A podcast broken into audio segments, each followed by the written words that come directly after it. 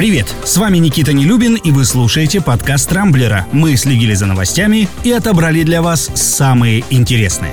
Последние несколько дней чуть ли не вся страна следила за судьбой блогера-пранкера Эдуарда Билля, известного под псевдонимом Эдвард Билл. 1 апреля он на своем очень дорогом и быстром спорткаре устроил массовое ДТП на Садовом кольце в Москве. Кстати, почти в том же месте, где летом прошлого года произошла авария с участием Михаила Ефремова. Женщина, водитель автомобиля, в который врезался Билл, уже четвертые сутки находится в коме в очень тяжелом состоянии, а в минувшие выходные Тверской суд Москвы решил не отправлять блогера в СИЗО, а ограничился запретом на определенные действия. Ему нельзя выходить на улицу, водить машину, пользоваться интернетом, а общаться по телефону можно только с адвокатами и следователем. Показательно во всей этой истории, что только с начала года за машиной Билла числится около 500 штрафов, почти все за значительное превышение скорости. Сложно представить, сколько этот недоразвитый отморозок собрал нарушений за все время, которое он обитает в Москве. Биль приехал в столицу из Молдавии. И, конечно, после этой истории возникает масса вопросов к Департаменту транспорта и ГИБДД, которые, безусловно, знали о том, что по улицам города ездит потенциальный убийца за рулем. Благо, камеры наблюдения в Москве установлены буквально на каждом столбе. Но, похоже, у них только одна основная функция – пополнять копилку мэрии, а заодно карман карманы чиновников. А вот в вопросах обеспечения безопасности на дорогах видеокомплексы, судя по всему, бессильны. Немало комментариев на Рамблере собрала новость о том, что ближайшим летом резко подорожает отдых в Крыму. Представители туристической сферы предупредили, что цены вырастут в пределах от 10 до 25 процентов.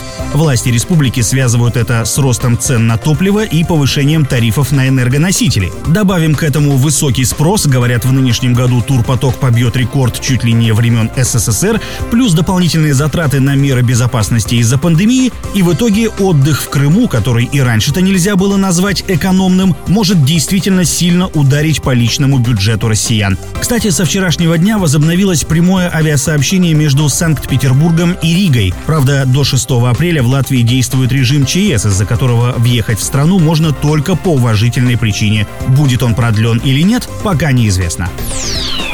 Facebook опять массово потеряла личные данные пользователей. В минувшие выходные стало известно, что на одном из хакерских форумов в открытый доступ выложили базу с данными более 550 миллионов юзеров из 100 с лишним стран, в том числе около 10 миллионов из России.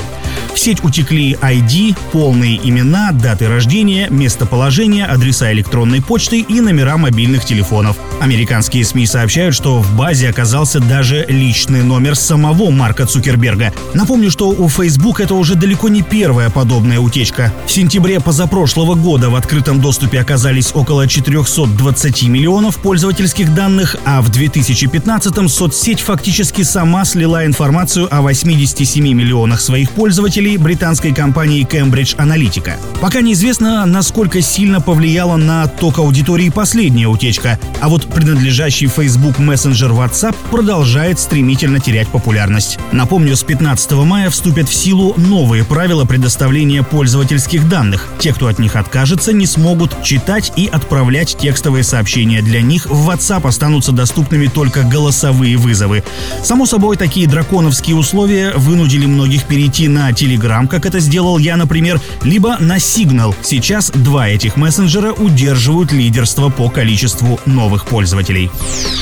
Ну и как после всех этих новостей не заматериться? Кстати, россияне стали гораздо активнее употреблять ненормативную лексику в интернете после того, как 1 февраля вступил в силу закон, обязывающий администраторов ресурсов в течение суток находить и удалять посты, в которых есть крепкие словечки. Любопытное исследование провела компания «Медиалогия». Его результаты вчера опубликовала РБК. Там выбрали 66 нецензурных слов и выражений и подсчитали, как часто они встречаются в русскоязычном сегменте в всех социальных сетей. Выяснилось, что с начала февраля по конец марта количество таких публикаций составило 20 миллионов 200 тысяч. Это на 10% больше, чем за тот же период прошлого года.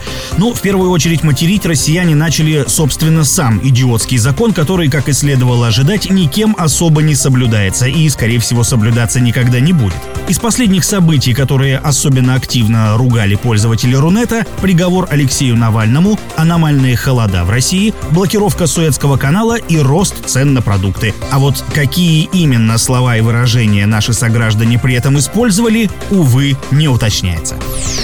На этом у меня все. С вами был Никита Нелюбин. Не пропускайте интересные новости, слушайте и подписывайтесь на нас в Google подкастах и CastBox. Увидимся на rambler.ru. Счастливо!